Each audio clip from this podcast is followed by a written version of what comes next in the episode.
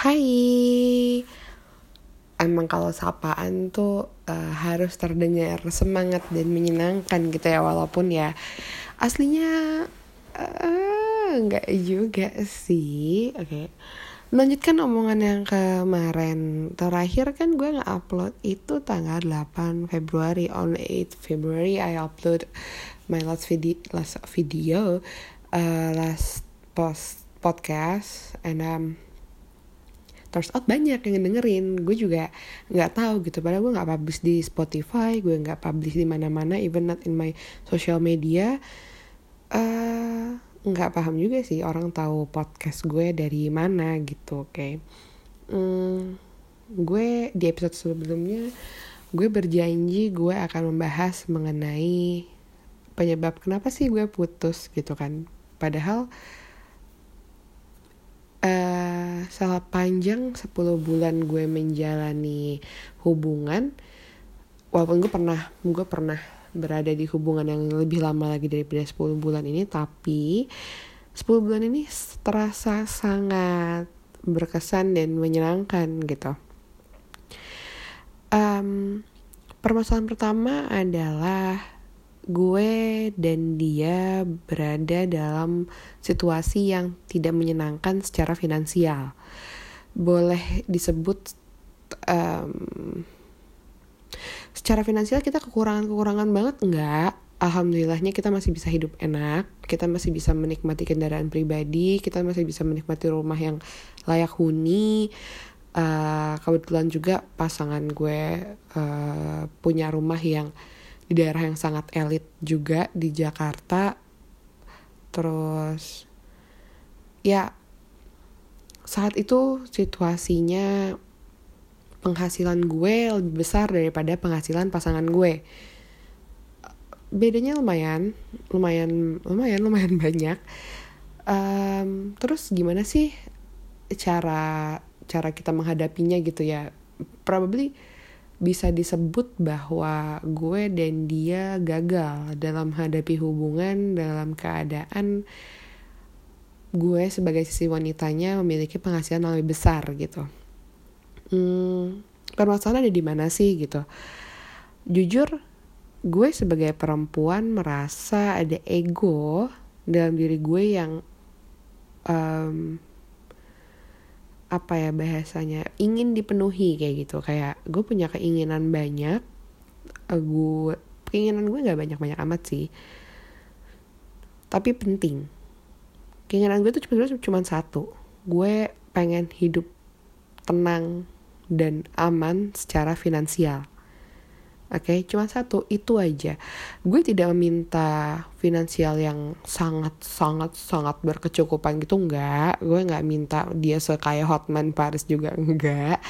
Cuman saat itu keadaannya memang keuangannya dia uh, di bawah gue dan kebetulan juga dia habis resign dari tempat kerjanya gitu. Um, jeleknya gue adalah gue itu ngerasa kayak I work my, my ass off to pay my bills, to pay my life, to pay my lifestyle kayak gitu. Dan saat dia berada dalam keadaan di bawah, I always help him. Gue bisa ngomong kayak gitu karena memang memang pada pada kenyataannya pun gue memang menyokong dia. I support him financially, mentally, anything that he needs I will support gitu. Terus uh, probably mungkin mungkin ya um, dan bukan mungkin sih memang sudah sudah terjawab kalau ternyata terkadang support yang terlalu banyak itu membuat orang jadinya minder sama kita. Ini pelajaran juga sih buat gue, gue please jangan menilai bahwa pasangan gue saat itu jadi kayak ala cowok cupu dasar di support malah kayak minder gini. No I'm trying to understand his position. Gue berusaha gue berusaha memahami posisi dia saat itu. Dia uh, he is older than me. Dia lebih tua. Dia juga um, dia juga bukan orang yang tidak berpendidikan gitu. Kita memiliki uh, jenjang pendidikan yang sama juga. Kebetulan juga dari jurusan yang sama juga saat kuliahnya walaupun kita beda tiga tahun. Tapi dia merasa bahwa dia seperti gagal bersama gue. Dia malu dengan keadaannya dia uh, dan dia malu dengan semua bantuan gue.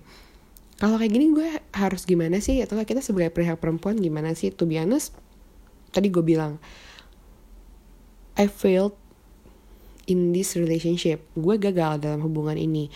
Uh, gue pun juga masih figuring out harus gimana sih kayak gitu. Um, gue sendiri mengikuti arus. Gue nggak mau memaksa dia untuk terus bersama gue.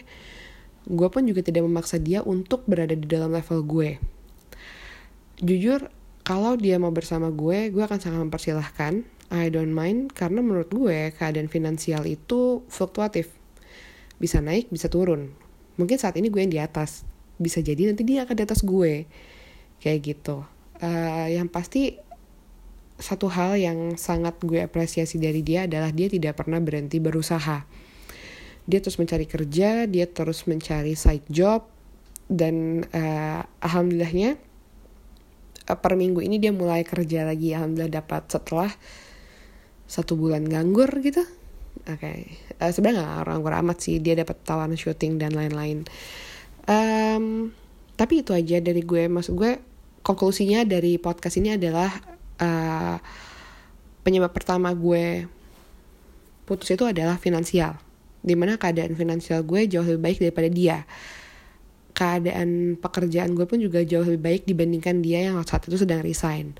Yang kedua harus apa sih sebagai pasangan sebagai cewek saat berada di dalam hubungan yang keadaan finansialnya perempuan jauh lebih baik gitu to be honest di gue gue akan memberikan kebebasan kepada dia.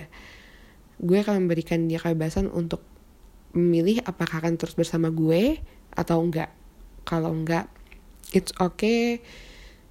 If he stay I will always help him and support him. Gitu aja. Maksud gue kayak kita sebagai perempuan juga harus punya logika untuk menghadapi resikonya bertahan dengan pria yang keadaannya sedang di bawah kita. Gitu aja. Um, Semoga kalian semua yang mendengarkan uh, teman-teman teman-teman kayak seminar you guys ya you guys yang mendengarkan tuh uh, bisa memilah dan memilih sih hubungan yang sekarang dijalani kayak apa dan is it worth the risk? Kalau misalnya tidak silahkan dievaluasi lagi dan semoga sih logika jauh lebih jalan daripada hati ya gitu aja okay, bye.